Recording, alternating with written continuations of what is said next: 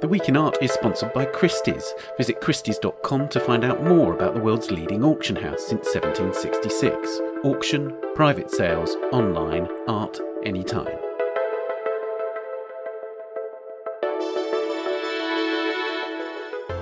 Hello, and welcome to the first episode of The Week in Art in 2021. I'm Ben Luke. This week, the banality of evil. We look at white supremacy in the Capitol in Washington and the legacy of Hannah Arendt.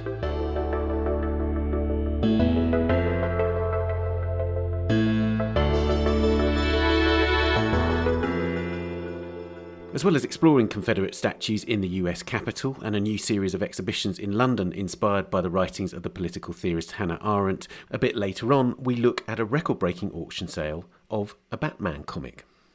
Before all that, the art newspaper has a January sale. Save 30% when you purchase a digital subscription before the end of January. The subscription includes full access to our website and iOS app for iPhone and iPad. The promo code is WAX121.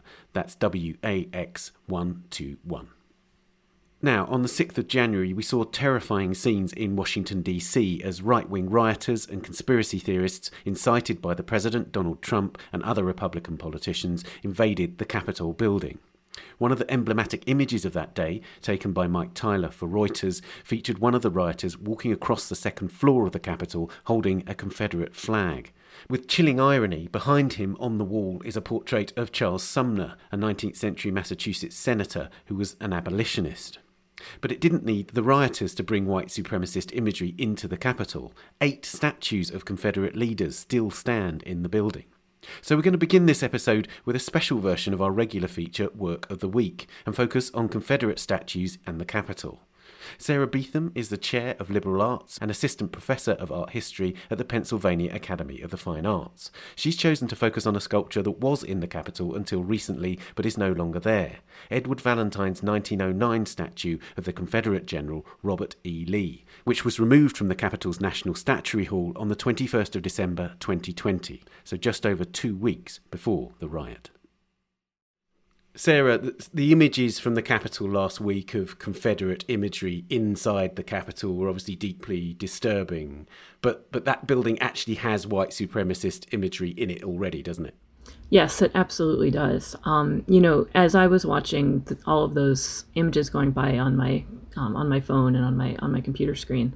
Um, you know, at first I was just so upset as an American um, to be watching and worrying about um, you know our members of Congress, their staff in that building, um, seeing that symbolic space be breached.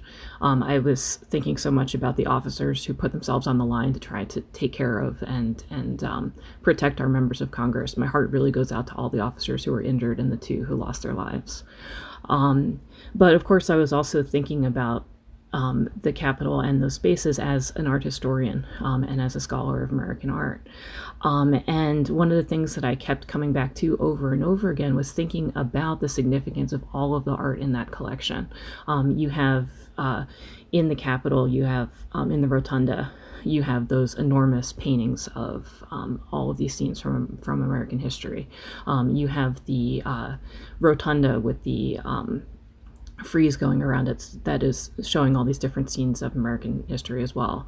Um, but then one of the major parts that I've been thinking about for a long time is the National Statuary Hall collection, um, which is a collection of 100 statues, um, two of which come from each state. Um, that uh, began in 1864, um, and each state has had the ability over time to donate their own two statues to it. Um, and um, there are a couple of different criteria for getting into the statuary hall. Um, the statues have to be either marble or bronze, so kind of the highest level um, of, of preserved statuary. Um, the subject must be deceased, must have been associated with that state, um, and must be historically noteworthy in some way.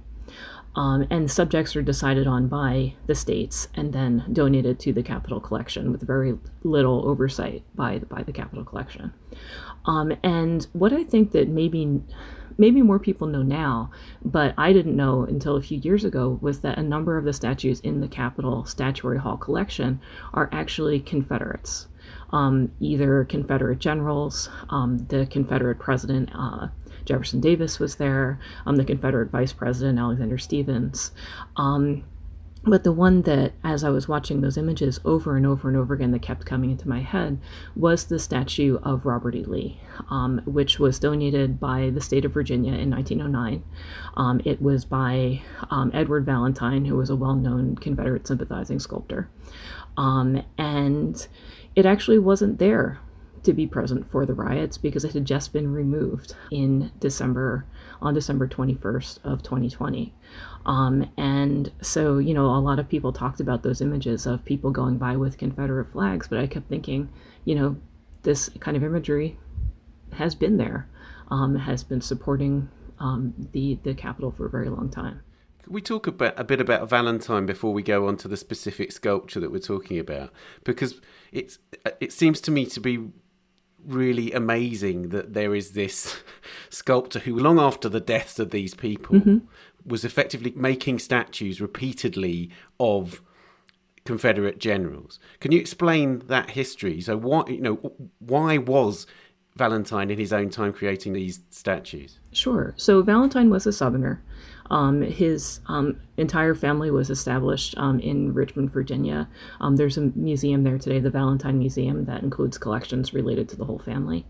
He came from a very wealthy family. He wasn't actually a Confederate soldier because he was studying overseas um, to become an artist while the war was over. But when he came back, um, he saw a real opportunity to get involved in Confederate commemoration. and uh, he actually produced a number of major statues um, that have been in the news in the past couple of, of months. Um, one of them is the Gisant of Robert E. Lee um, lying dead in state um, that is at Washington and Lee University um, in the chapel that's kind of above where his tomb is. Um, it's a very striking sculpture for anybody who hasn't seen it before. I recommend looking it up. Yeah, look it up online, everyone. It's it's bizarre, frankly. Yeah, yeah, it's bizarre. It's weirdly beautiful, um, but you know, very strange to stand in front of because it's just the marble is so white. Um, yeah. So yeah, and that's and that's symbolic itself. Um, so he's he created that sculpture. He created two different statues of Jefferson Davis, both of which are no longer standing. Um, one of which was one of the four statues that was removed in New Orleans in 2017, which kind of kicked off this big wave of iconoclasm that we've seen over the past, past couple of years. Um, and then the other one was toppled from Monument Avenue in Richmond so this past June, um, kind of flat on its face and then covered with graffiti. Um, so, and he was also, um, he did not actually get the commission for the Robert E. Lee statue in Richmond, but he was one of the finalists for that commission as well. Um, the big, the big statue in Richmond that hasn't come down yet. Um, so, uh, you know, he was somebody who certainly sympathized with the South and, and you know, threw his hat in with the state of Virginia, um, and so has been kind of right at the center of, of so many of these conversations over the past couple of months and the past couple of years. So th- this statue of Robert E. Lee, it's not one of those rather cheap, mass-produced things that was that appeared right the way through the sort of Jim Crow era that that many of these debates about Confederate statues have been about. Right? It's a it's it, it's a high quality bronze. It's a unique object. Yes, absolutely. Um, and all of the objects in the Statuary Hall collection are um, more of the high quality that you're talking about. So they are all either marble or bronze. Um, and for the most part, I mean, you know, sculpture is something that can be replicated. Um, and so sometimes there are two or three versions of some of these. Um, but they would have been works that are created specifically for the Statuary Hall collection. Um, now, you know, there have been um, criticisms of that collection. I think over time, it's when you actually walk through the Capitol, it's, it's kind of strange. Um, none of the, the statues were really obviously intended to be together. They're on pedestals that are all different heights. Some of them are marble, some of them are in bronze. They're in slightly different styles, um, different clothing. And so it's kind of a weird hodgepodge um, to a certain extent. But there's also something kind of charming about that as well. Um, that um, there's, you know, in the, in the kind of heterogeneity of it, um, it kind of reflects the fact that these things are coming from a bunch of different, very different states. And, and, and what level of awareness is, is there among politicians in Congress that there are these statues, deeply problematic statues, in the bowels of the building, as it were? Um, I think that maybe a few years ago, maybe people wouldn't have talked about it as much. Um, but um, sort of in the last three years, uh, there have been several moves by different Democratic legislators um, to attempt to get the Confederates out of, of the building.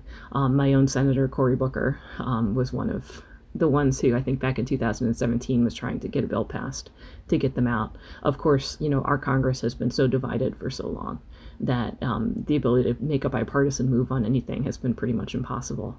Um, and so it's really been kind of up to the states to decide themselves whether or not they're going to swap these um, these statues out. So what happened in Virginia was that um, within the past couple of years, the Virginia legislature, the, the Assembly, um, and the Senate have become completely Democratic, and Virginia now has a Democratic governor. And now that those things are the case, um, Virginia is making decisions to um, change up some of their Confederate imagery, get the statues down from Mon- Monument Avenue, for instance, and then get Robert E. Lee out of the Capitol. So it's now out of the Capitol. It is now out. Where's it going? Um, I believe it is the Muse- Virginia Museum of History and Culture took it. Um, I think I should note too. I, uh, one other thing I forgot to say is where it was, um, which is also incredibly significant. Um, so the area that's in the Capitol, that where all the paintings are, that we've seen all the pictures of over the, the past couple of days, that area is the Capitol Rotunda. Directly underneath that space, which of course um, has the big dome on top of it.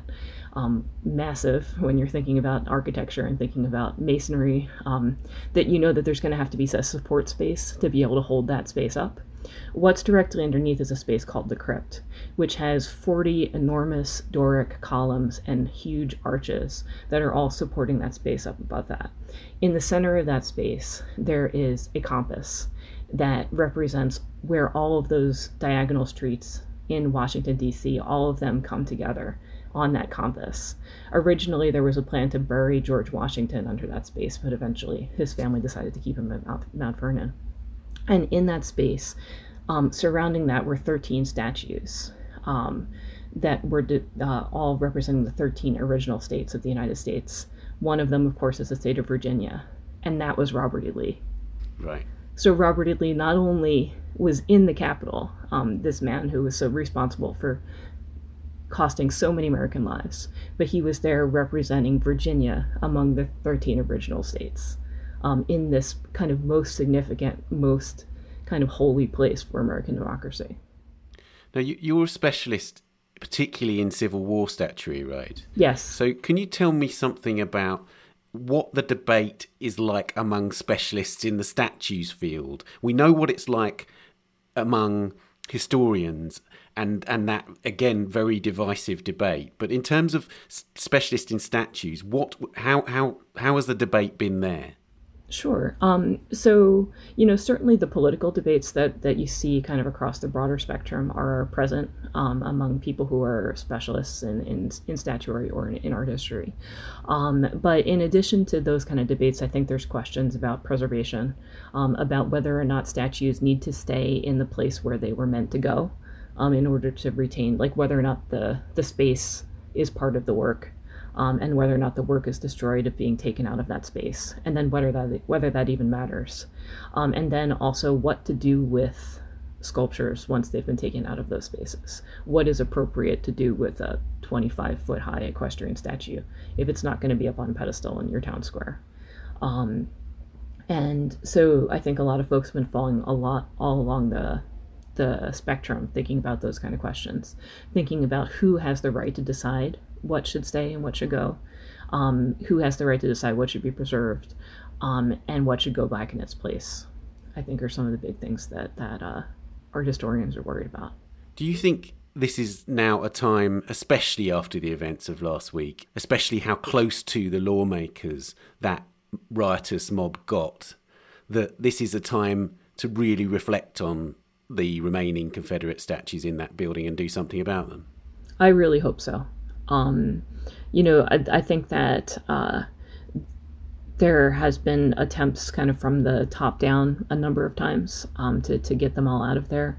I keep hoping that there's going to be a possibility. I mean, uh, the Democrats now will have both the House and the Senate, so it's possible that a um, kind of bipartisan bill could go through to get the rest of them out.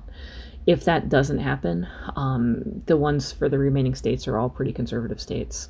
Um, so they would have to individually decide with their own legislatures to remove them, and I think that's probably pretty unlikely. Um, but I do really hope to see the rest of them out.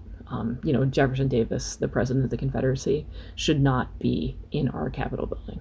Um, in, in terms of the sort of formal properties of these sculptures, should all of them be taken to museums? Is that your is that your view? Should they be presented in museums alongside educational materials about the Confederacy, about white supremacy?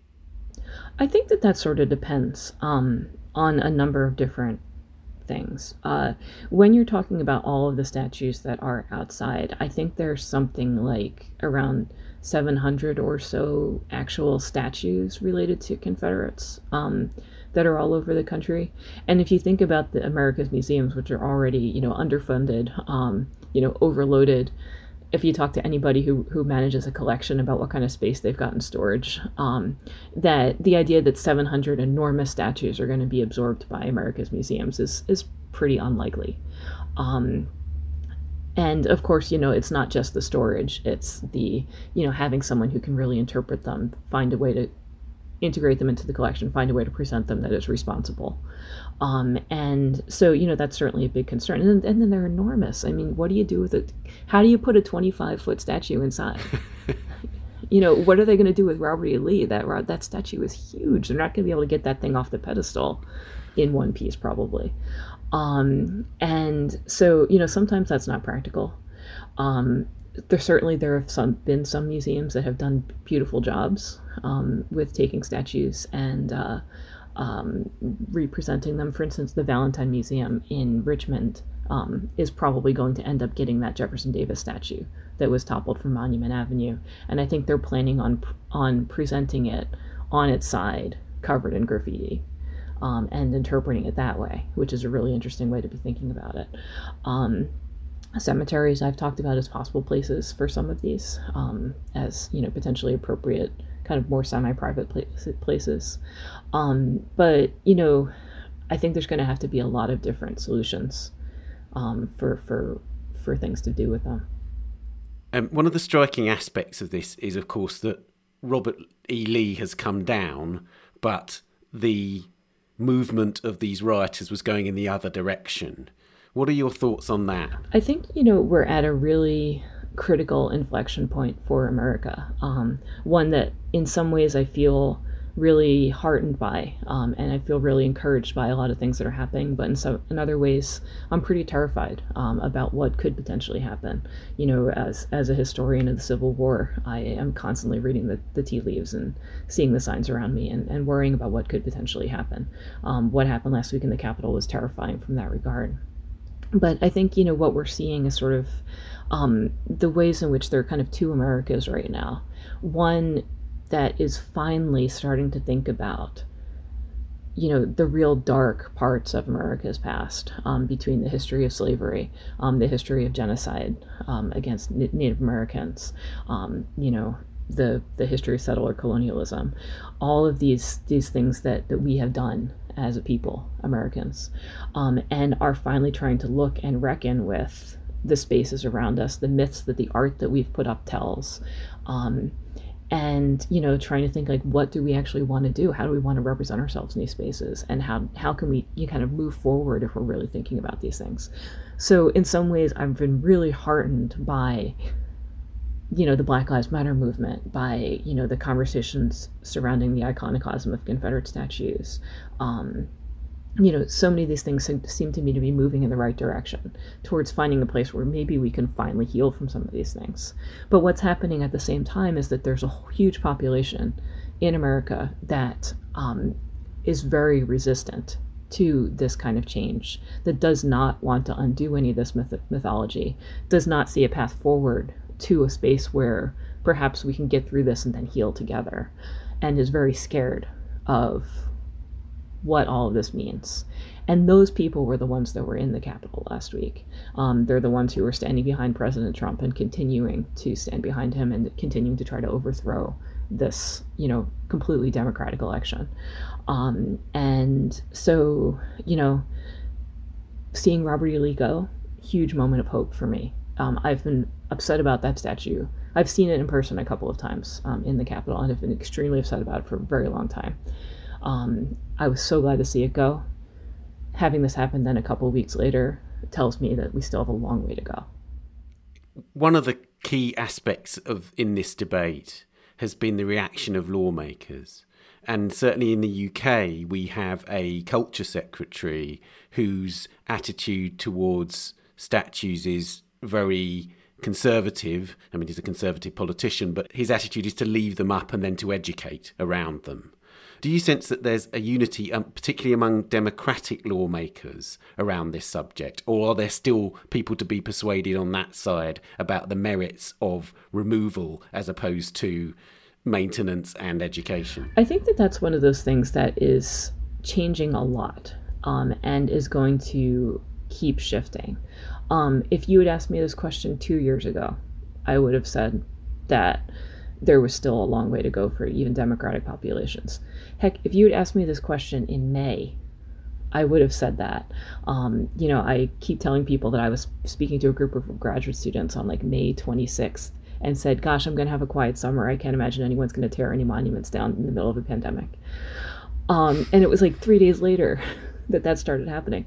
Um, so you know the window for what is possible um, for you know who can be persuaded um, is moving very very quickly. And i think that a lot of democrats have really come around to realizing that some of these things really need to go. Um, and that really the first thing we should be thinking about is the people that they're causing harm to. Um, i always think about the person who might have to go to a courthouse um, in a southern county seat um, perhaps because they have been charged with something that they shouldn't have been charged with. And then to go into the, their court date, they have to walk past a Confederate monument. And those are the people we have to be thinking about first. Um, the people who are being harmed by, by these things continuing to be in our spaces.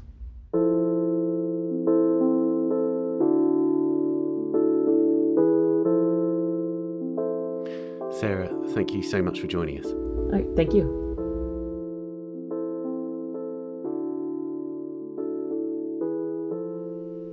You can read our reports of the January the 6th riots and the Capitol collection at theartnewspaper.com or on our app for iOS, which you can get from the App Store. Coming up, we have Batman and Hannah Arendt. But first, here are some of the top stories on the Art Newspaper's website this week. Claude Lévêque, one of France's most celebrated artists, has been accused of sexual assault by a fellow artist and has suspended his representation by the Kamel Mennour Gallery. A gallery statement added that the decision was made in order to allow the judicial authority to carry out the necessary investigations. Lévêque is under police investigation for rape and sexual assault of minors under the age of 15. In an in depth report, the French newspaper Le Monde revealed that the investigation was launched a year and a half ago after a complaint was filed by the Swiss sculptor Laurent Faulon over events that occurred since the late 1970s. Lévêque denies the accusations. Art chippers say they're experiencing teething problems transporting works to European countries since the UK completed its separation from the European Union on the 1st of January. Logistics companies are reporting additional costs, administration, and time in shipments, a lack of training in the new rules among customs officials, and even crates containing artworks being broken open after changes to the rules for air freight. And finally, Thomas Heatherwick's spiralling climbable sculpture The Vessel in Manhattan's Hudson Yards closed to the public indefinitely this week after a 21 year old man who jumped to his death became the third suicide in less than a year at the site. A spokesman for the developer, related companies, which commissioned the 150 foot sculpture as a centrepiece of the 25 billion Hudson Yards complex, said that the structure was temporarily closed while the company consulted with experts on how to prevent future suicides. You can read these stories and more on the website or the app. We'll be back after this.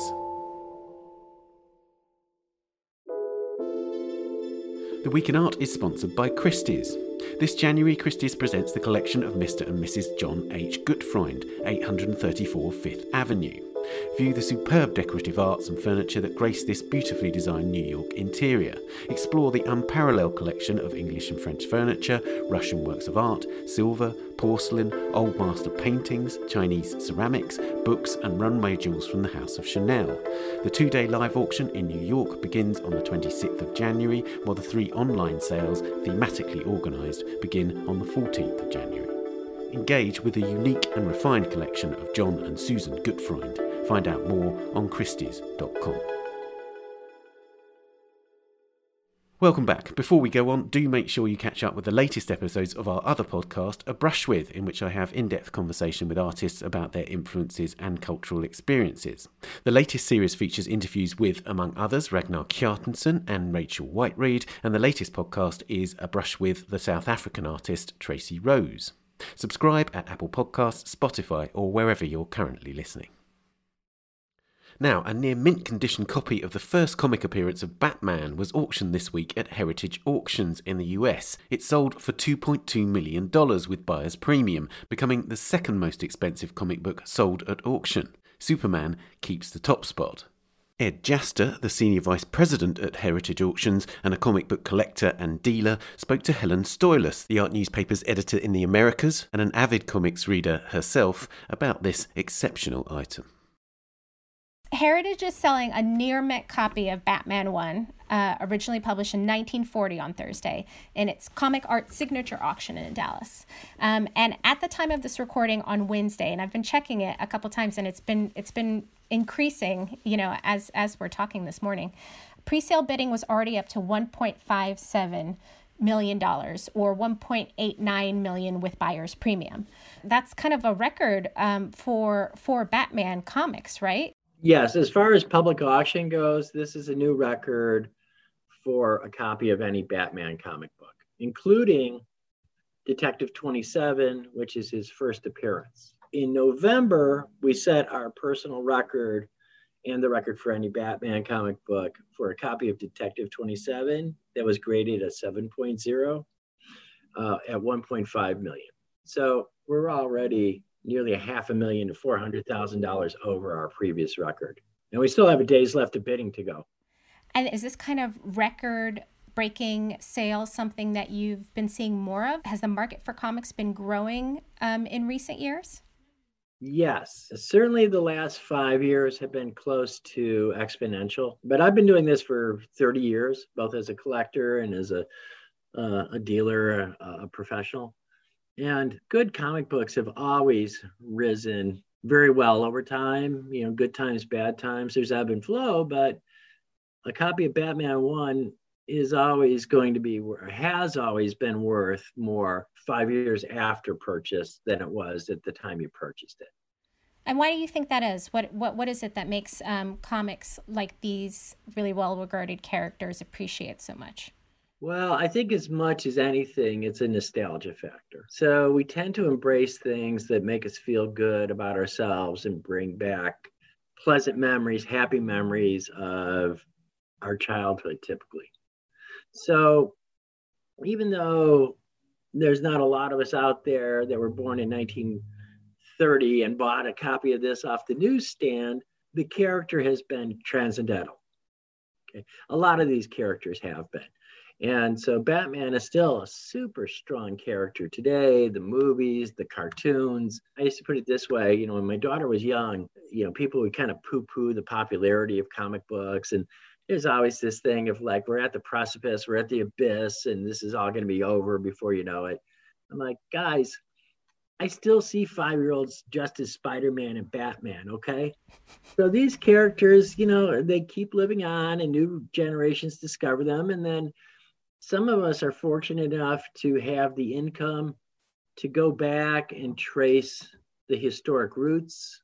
Mm-hmm. Um, I think that's the way it is in a lot of these collectible categories. You know, the memorabilia from baseball players from the 1880s can be extremely valuable. You know, and it's been a hundred years since anybody's even, you know, I was going to say that's alive that would even be contemporary, but more like 150 years.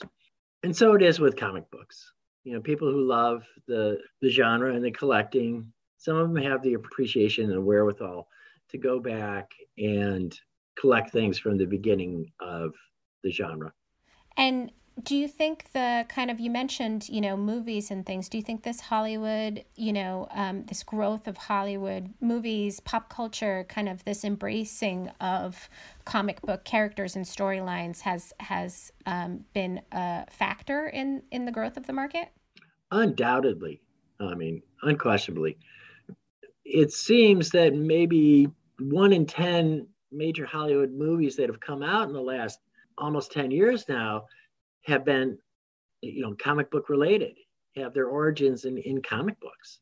And, you know, certainly the Avengers and, and, you know, Captain America, the Incredible Hulk and Black Panther, you know, the litany there, you know, Wonder Woman, Batman, Superman.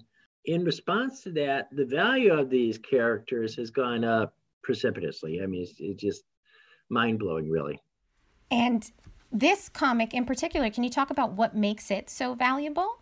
Um, it's it's a near mint condition copy. Um, it's got a rating of nine point four, right, on the CGC, which is the Certified Guaranty Company's um, mm-hmm. ratings. Can you talk a little bit about what what makes this kind of such a valuable copy, and and what this kind of ranking of comic books? How does that how is that decided?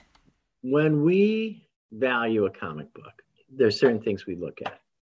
And this copy of Batman 1 is a 10 on all those metrics.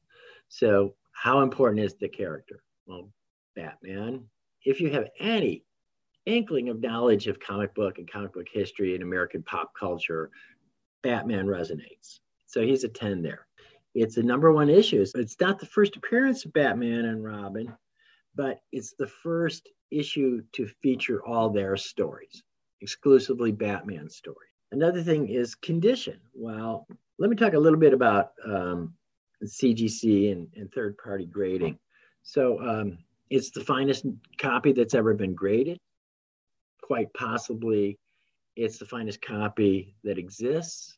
It has white pages, which is a good indicator of the state of preservation. So again, another 10 and it's it's never been restored right there's there's restoration of comics as well yeah it has not been restored and also um, the eye appeal just the aesthetics mm. you know mm.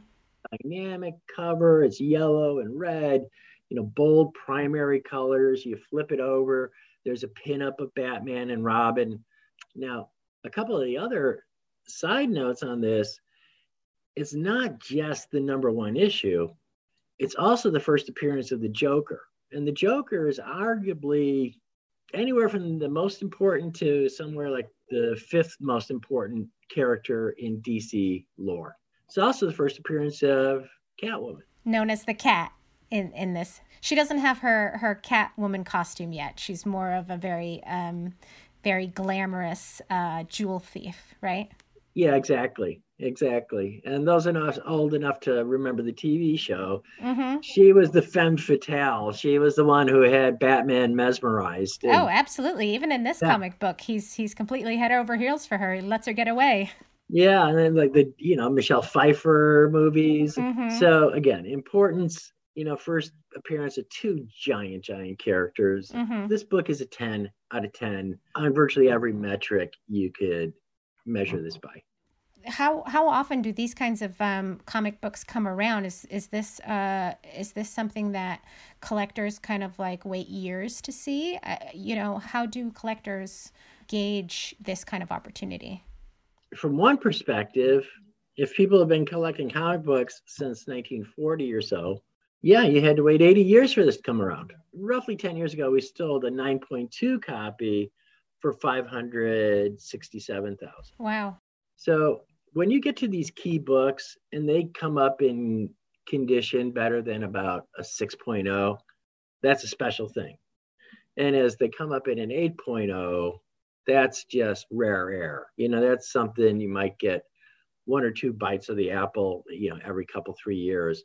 In 9.0, you know, you get your chance about every five years. In 9.4, you know, kind of 80 years. And what's the kind of like early entry into the comic book market? How do you kind of get started in, in comic book collecting? Can you tell us what people should look for if they're interested? Well, it's still a very vibrant hobby. You buy what you like, you know, people still go to comic book shops. Um, they order comics, they order them online. Most of the stories that have ever been written are available in some form online or through compendiums that that archive a, a, a, number of years. And real typically, people start collecting comic books when they're five, six, seven, eight years old.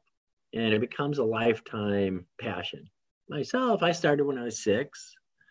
And, you know, by the time I got to high school, I mean, I had other options to spend on my money. You know, you discover, you discover a bigger world. And I put down my collecting for a number of years and uh, sold my collection to pay for my wedding. Wow. The time came. And then about uh, 1990, I picked it up again. So, yeah, it's not unusual. Our, our chairman, Jim Halperin, when he was a kid, he published his own fanzine, you know, and put it out on mimeograph and he did the drawings and every every now and then he'll find one on on wow. eBay. Jim was born in 52, so he was probably doing this about 1961, 62, 63. So the point I'm trying to make is it's a lifelong love, addiction almost, and people never forget that. And this this particular comic book has that kind of um, really personal collecting history. Um, I was reading about it. It came from Billy T. Giles, right? The um, the collector and dealer who bought it from Camelot Bookstore in Houston in 1982. And um, so it sounds like he started getting interested in comics. He decided to start collecting when he was helping his son build a Spider Man collection of comic books, right? Correct. It was a father and son team, and you know the consigner's his son. The story goes that they advertised this book circa 1980 82 in a trade publication, what we call a fanzine, mm-hmm. where they run ads by collectors and dealers to buy and sell old comic books and they had this book listed for five thousand dollars, and it kind of sit there and languished for for a number of months at least. Wow! Until they went into the store personally and offered three thousand dollars for it. It was accepted, and you know it's been in the family since 1982. And how do you think um, comic book collecting kind of compares to art collecting? What are the similarities? Are there any differences? Well, I, you know, I've also started the American Painting Department, and I'm also an expert and specialist in American illustration, and especially illustration is a very, very strong category for heritage. And um, there's a lot more corollaries than people in the art world would like to uh, to cede, if you will.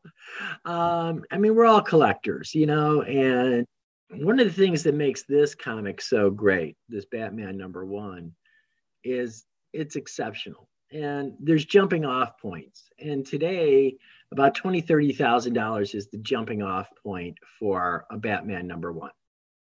But that's about, you know, that's terrible. It's missing the back cover, it has tape, it's soiled, it's, you know, then you get into like the hundred thousand dollar class which is a complete copy. And again, probably nothing to write home about. When you get into the 6.0 kind of grade, well, now you're talking a quarter million. Wow. And then in the 8.0 grade, you're talking a half a million.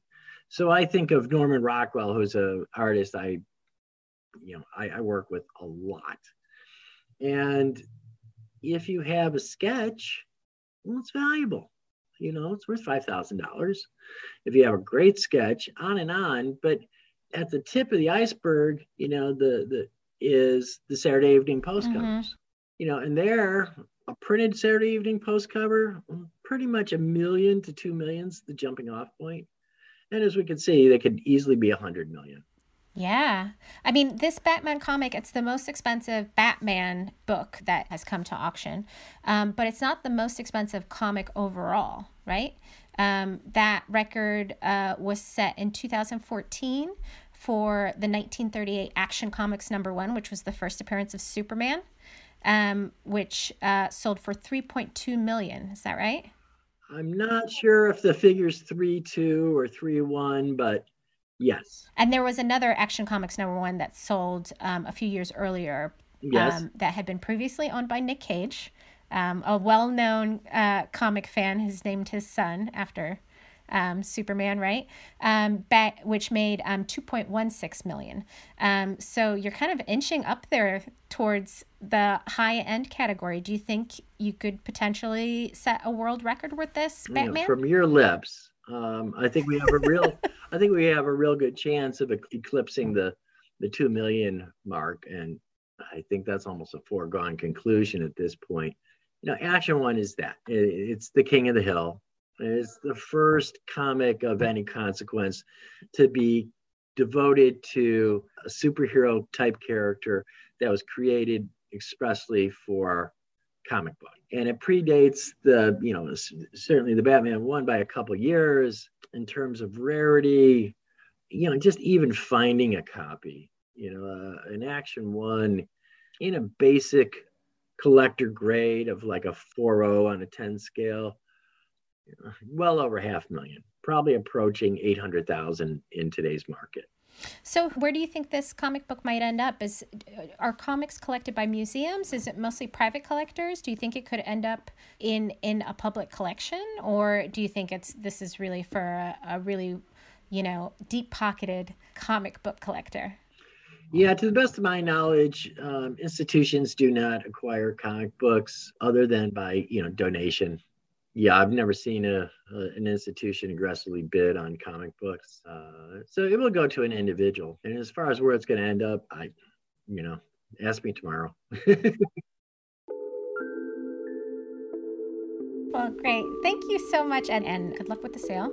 Um, can't wait to see if you uh, knock out Superman with your Batman. Yeah, well, wish us luck. Wish us luck. And finally, this week, the London gallerist Richard Saltoun has announced that he's devoting the entirety of 2021 to a programme with eight theme shows about the political theorist Hannah Arendt. The text at the heart of the series is Arendt's anthology of essays Between Past and Future, completed in 1968. And Saltoun's programme on Hannah Arendt, Eight Proposals for Exhibition, picks up on the eight chapters of Arendt's book.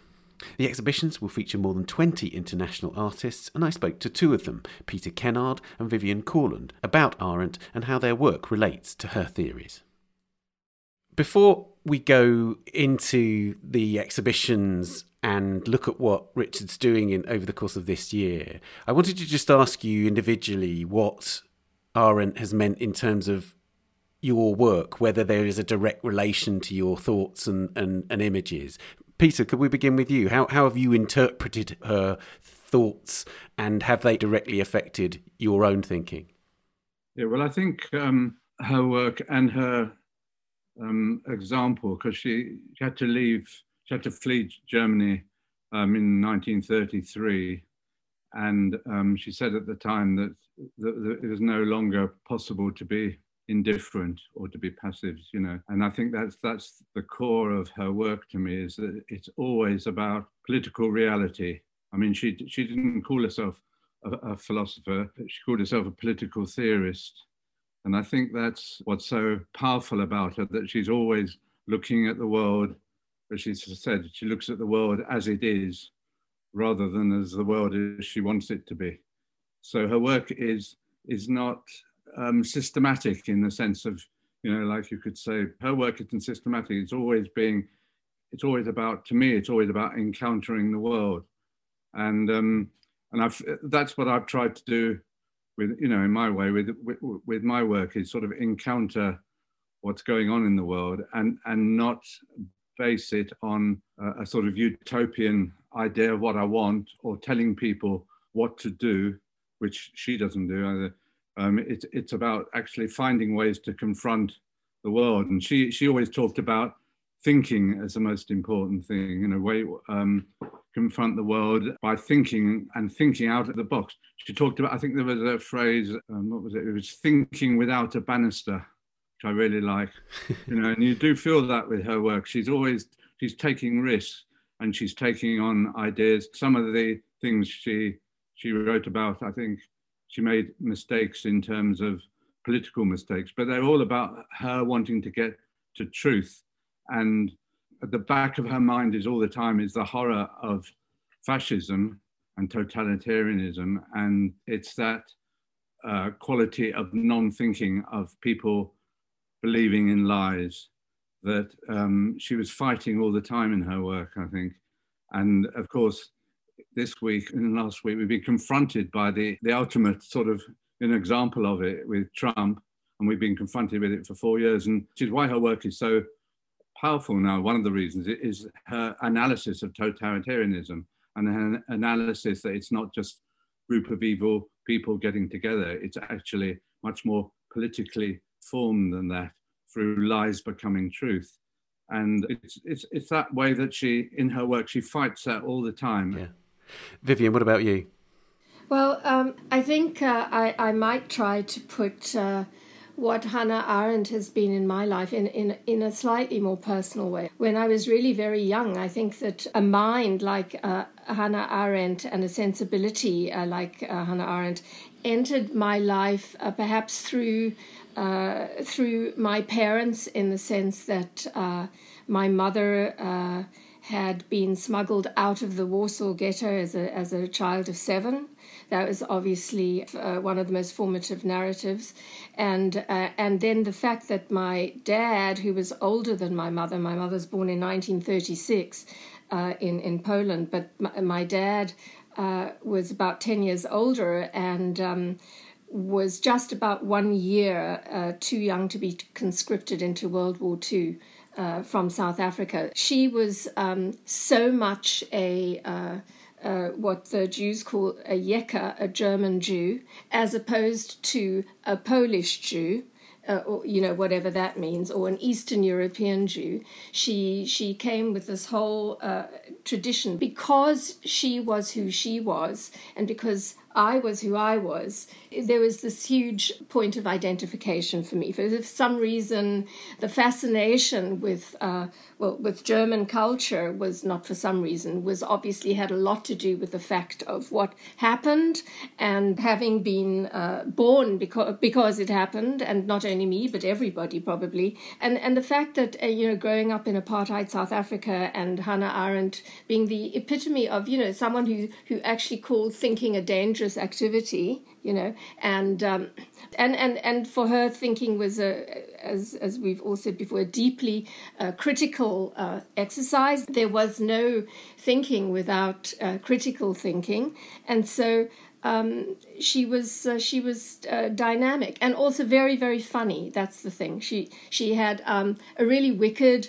uh, typically Berliner sense of humor, even though she wasn't born and bred in Berlin, but she she was in many ways such a Berliner in terms of her sensibility. I really, really identified with this to such a point that actually, when I left South Africa, just immediately after graduating uh, at the University of Cape Town, I headed, uh, you know, via a few stops in Freiburg and everything, where Heidegger had been, to uh, to uh, to to what was West Berlin then. So so uh, there's I, I, feel very personally connected to her. What formed me so incredibly incredibly uh, powerfully in terms of ideas uh, was of the, the the all those guys were were none of them were women. Only only Arendt was was a woman you know Let's talk about these exhibitions then, because Vivienne, you're showing in the first exhibition, which is based on the first chapter of Arendt's book, Between Past and Future, which is called The Modern Age.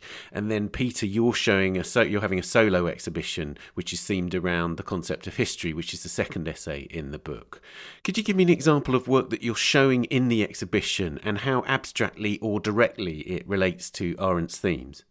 Yeah, well, uh, uh, I believe that uh, all three pieces that are in that uh, first show relate so strongly, but perhaps not uh, not in a directly narrative way. In any case, I don't work in it. My paintings are not directly narrative anyway. And I mean, one of the subjects, uh, the meta subjects of my work, is in fact a narrative. To what extent painting can actually convey a narrative, etc.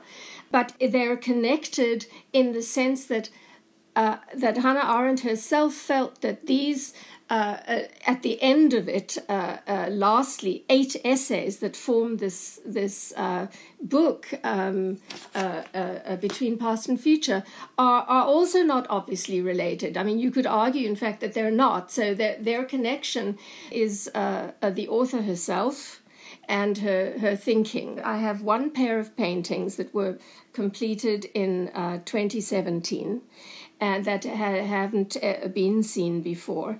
And one older painting from 1991 uh, from a, a, a, series that I started in 1990.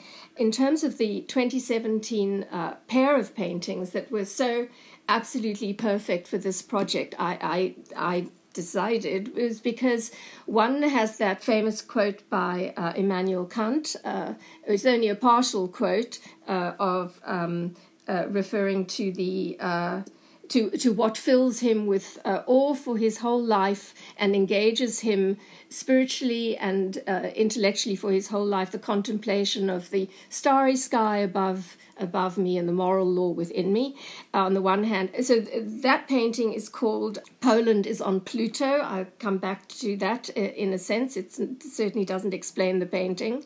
Uh, and the, the the second of the pair is actually called uh, jan van riebeeck's map because in fact there is a an old uh, 18th uh, century uh, map of, of Cape Town and the colonization by the Dutch East India Company when they landed there in the mid 17th century. Uh, so it's called uh, Jan van Riebeeck's map.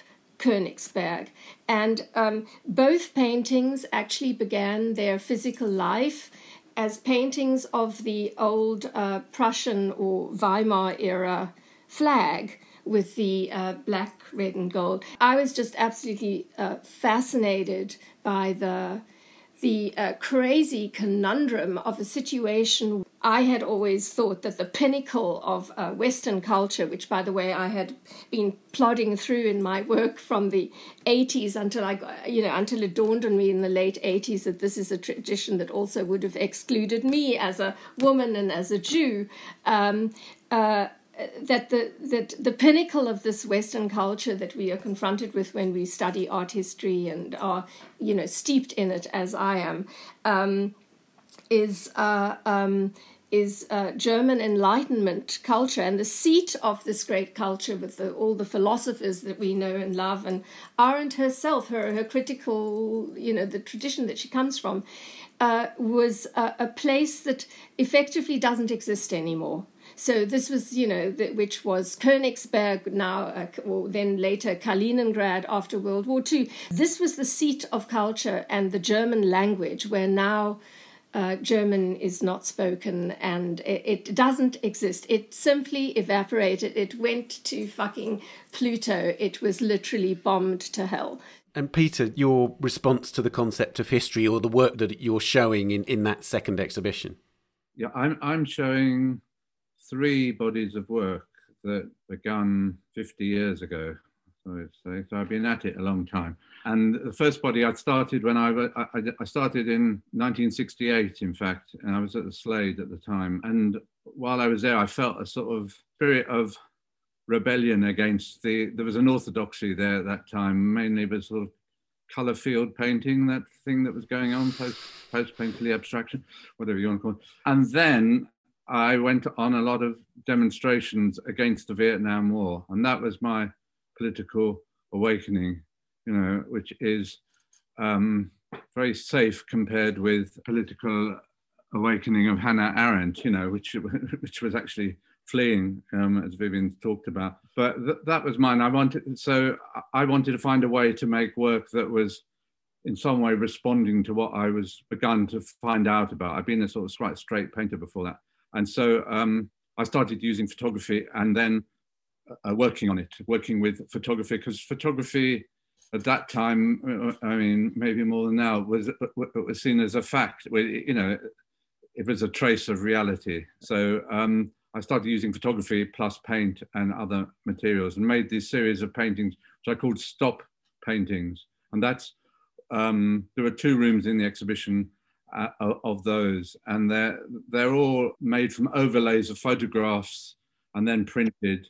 And then there's a lot of marks, and and I'd started reading, you know, another great uh, person from that period, uh, Brecht and Benjamin, and and of course Brecht talked about alienation effects in his plays, and I I used a lot of marks. Um, not not marks with an X, but marks with a K, on, on, over the images to try and show that when you're looking at the work, you're not looking at a reality, you're looking at a construction. You know, it was that sort of alienation effect that Brecht talked about. So I'm showing those works, and, and they're all they're all about they're about the invasion of Czechoslovakia, which happened at that time. They're about you know May '68. They're about what we were doing in art schools. In fact, in uh, 68, we were, you know, there was a sit-ins at Hornsey, and so I was part of that sort of thing. So all, all, all that went into those works and, and the civil rights movement in, in the States, plus Vietnam. So I, I overlaid all these images together. It, it, was a matter of showing, and I think that, that sort of ties in with Hannah Arendt, who I did actually start reading around that time. You know, the way she, she was actually talking about how we, we've actually got to think into with facts now, Vivienne, before we actually started recording, you said something about Hannah Arendt turning in her grave about the events of the last week. You want to say something about that, don't you? To, to bring not on the periphery but front and center uh, the events of uh, the you know in the last seven days that the whole world was watching this uh, outrageous uh, breach of uh, the nation, meaning the U.S. Capitol, obviously, uh, and uh, and the fact that even more shocking than that was the fact that uh, that uh, uh, bodies who were not white would never have gotten even close. That was even more outrageous from from the beginning when we watched this in real time when we could not actually believe what was happening, and and also to call it what it is, which is simply white supremacy. That's it. It's nothing else. It's not Trump supporters. It's not this. It's not that. It's white supremacy, and and the fact that um, we are here because uh, because of a uh, political philosopher or a philosopher initially uh, called Hannah Arendt, uh, the, just knowing that um, that she wrote an important book called The Origins of Totalitarianism is enough to link all of this, which is why I said at the beginning that Hannah Arendt this week, these last days, must absolutely be spinning in her grave. So even if we haven't read The Origins of Totalitarianism, it's enough to know that she wrote this almost with that title. Peter, you're professor of political art. And I wonder to what extent is Arendt taught in your teaching? You know, how do you do you do you address Arendt frequently with your students? Well, well, I think one of the main things about teaching is bringing in knowledge that people, you know, like the main media is so full of crap that they're not going to find out anything about Hannah Arendt from mass media. Um, and so I've always thought one of the most important things is to bring in writers, you know, bring in the, ideas from writers, bring in, make people aware of their work, you know, when, when I started, any sort of political art, especially political art done, done by women, was was seen as, as a as a back alley of art. You know, like someone like Hannah Höch. I mean, I discovered her after I was at the Slade, and she she she was seen as someone way out at the edge. You know, the canon was still the canon. So I, I've always brought these people in, and now, of course, the canon is exploding, which is brilliant. I mean, in terms of women artists, black artists, artists from Asian artists, artists from all over the world it's it's breaking down that that autonomy it had. I'm trying to bring stuff in now from the past as well, which can get left behind. I mean, I know Hannah Arendt said that in terms of education, she was a conservative and a revolutionary, small c conservative.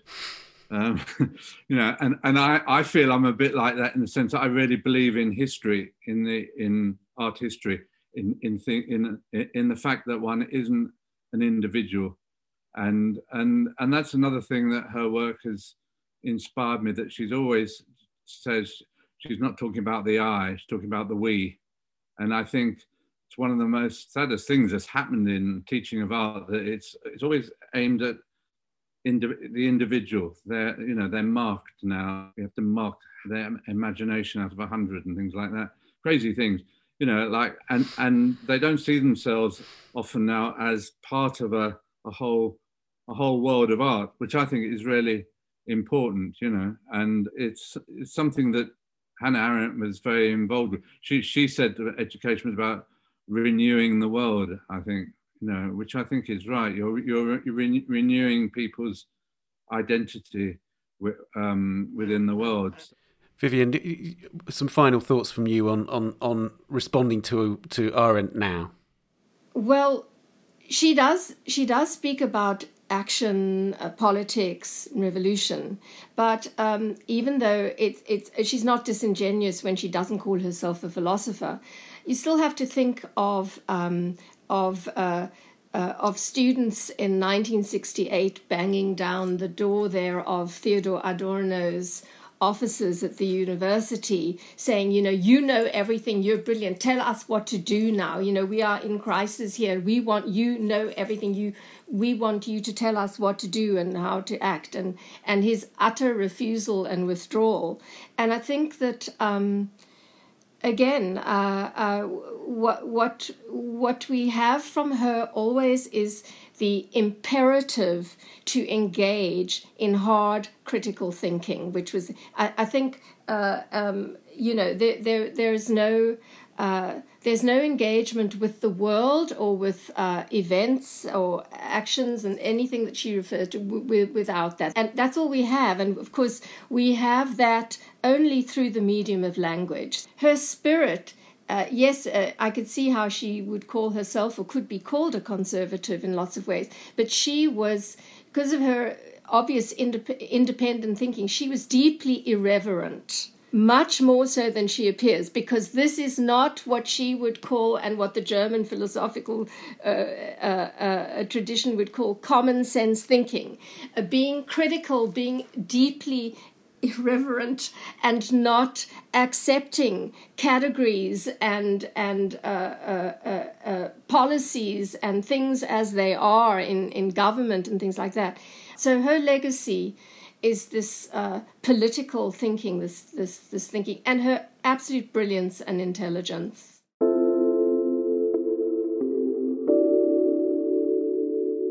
Okay, well, thank you both very much for joining us on the podcast. Thank you. Thanks a lot.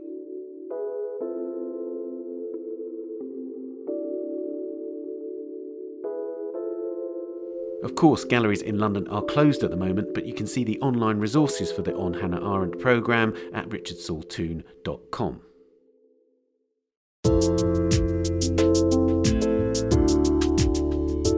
And that's it for this episode. You can subscribe to the Art Newspaper at theartnewspaper.com. Click on the subscribe link at the top left of the page, and you'll find a range of subscriptions. And do subscribe to this podcast and a brush with if you haven't already done so. Please give us a rating or review if you've enjoyed it. You can also find us on Twitter at Tan Audio and on Facebook and Instagram, of course. The Week in Art is produced by Julia Michalska, Amy Dawson, and David Clack, and David also does the editing and sound design. Thanks to Sarah, to Helen and Ed, and to Peter and Vivienne. And thank you for listening. See you next week. Bye for now. The Week in Art is sponsored by Christie's. Visit Christie's.com to find out more about the world's leading auction house since 1766. Auction, private sales, online, art, anytime.